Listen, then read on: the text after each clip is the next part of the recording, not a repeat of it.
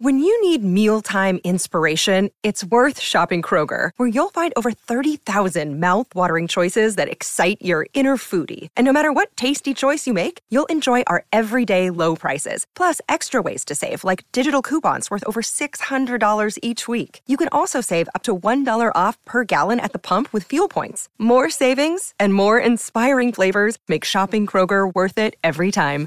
Kroger, fresh for everyone. Fuel restrictions apply.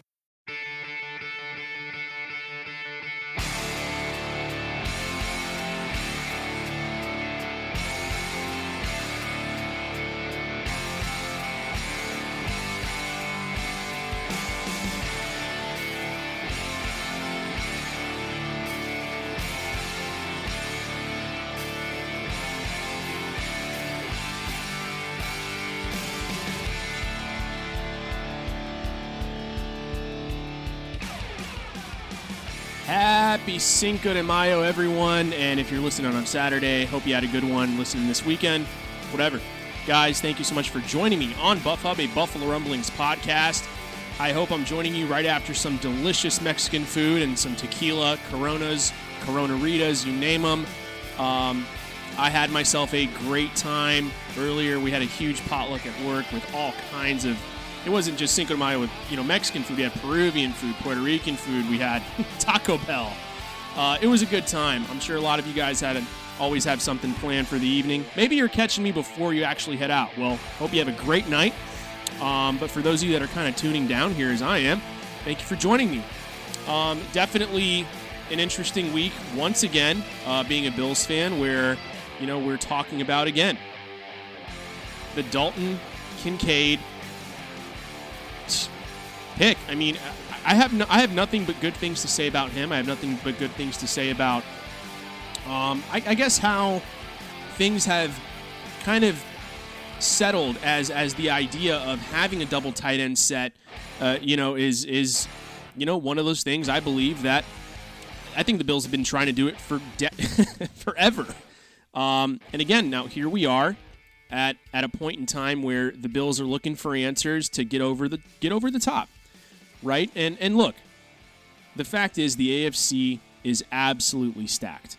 Um, we want to go in with the highest of expectations as Bills fans, but you know, some sometimes we need to be mediated. Um, you know, whether it be from other fans of you know other teams or um, even people that we know from the from our own fan base, right? To you know come down from this cloud that is free agency, you know, the draft, and and really think about number one, the Bills have a stellar offense right now. They have a stellar defense, a lot of firepower on both sides. I think the only reason it's easy to get your panties in a bunch is because, well, every other team is doing everything they can as well to try and match up against Kansas City. Kansas City literally took down, I think, one of the most dominant Philly teams we have seen in decades. Um, Single handedly just dismantled them in the Super Bowl. Uh, say what you will, you know, whether if it was fixed or, you know, everyone always has a theory or whatever have you. But the, fa- the proof is in the pudding.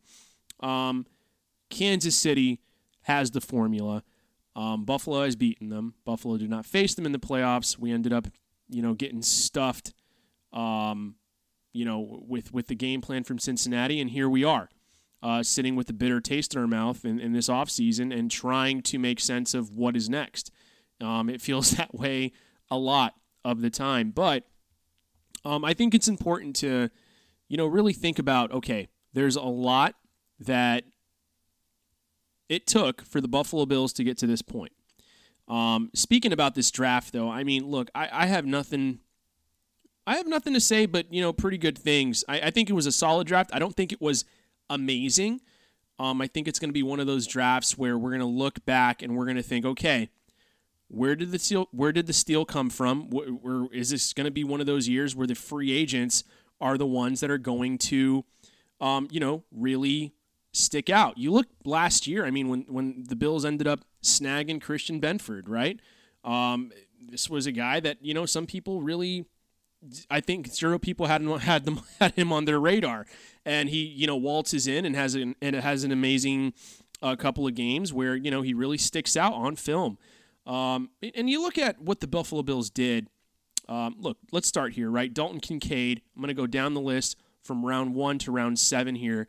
Um, you know, really in retrospect, looking at the first two picks for the Bills, it just felt like it was coming. They they needed beef on offense. And and again, some people are saying, well, you know, you bring a guy like Dalton Kincaid in to open up the passing lanes down the middle. Yes, you do. But let's let's rewind a little bit and think about something. There was little to no tape on Dawson Knox. There's a substantial amount of tape on Dalton Kincaid coming out of the draft.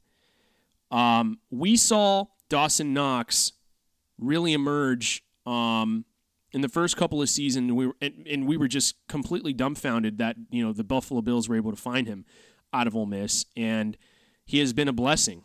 Uh, I always I always think about him and you know his family. God bless you, Dawson, if you're ever listening.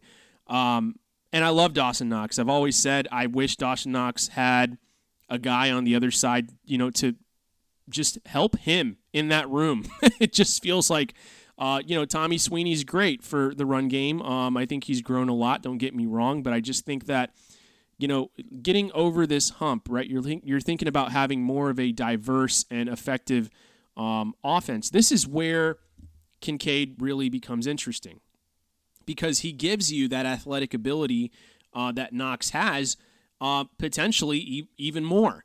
But we're going to see how much they actually involve him, and this is this is again why I said you don't really need a wide receiver too. I've said this for seasons. Like if you get a guy at the tight end position that is demanding a double coverage, you look at look at what happens. I mean, look at George Kittle, look at Travis Kelce. It is a it is an absolute nightmare for defenses to deal with, especially if once they start to learn how to block in the run game. Um, now moving on here, because I can talk for ages about the double tight end set. I'm really proud of that. It's a point that I made a while back, and here we are. Let's hopefully they uh, they use that. Now, O'Cyrus Torrence, I just feel like this was a guy who just basically fell in Buffalo's lap. Um, run blocker, wide guy, um, I, I think that you know it's going to be one of those things. What what what do they want him to really do in this offense? Be a jack of all trades as ideal, obviously, but um, what are they going to be demanding out of him at the guard position? You know, the Buffalo Bills have had a lot of trouble trying to shuffle around the offensive line on who fits where. Um, and it's going to be interesting you know, because there's a lot there's a lot of trouble with Spencer Brown right now. You know, with looking at how he struggled last year. Um, where do you line him up? Is he going to be right tackle? I mean, it's just there's a lot of questions at the offensive line that hopefully this plugs the boat up a little bit to where you're not seeing it sink, and he starts to at least fill a void that the Buffalo Bills desperately need. Uh, moving on here, Tulane, Dorian Williams. I'll tell you one thing right now, he was not on my list of anything I thought the Bills would go after. Um, I think this is a pick where I think they're going to try to fill the position of the special teams. I don't think he's going to start right away. I think he could start maybe year end of year two into year three, depending on how uh, Bernard ends up, you know, faring. Uh, I think they've talked a lot about bringing him at the middle. And Dodson, uh, Tyrel Dodson, is a guy that uh, you know, very quick, has a lot of burst, has a lot of um, spunk.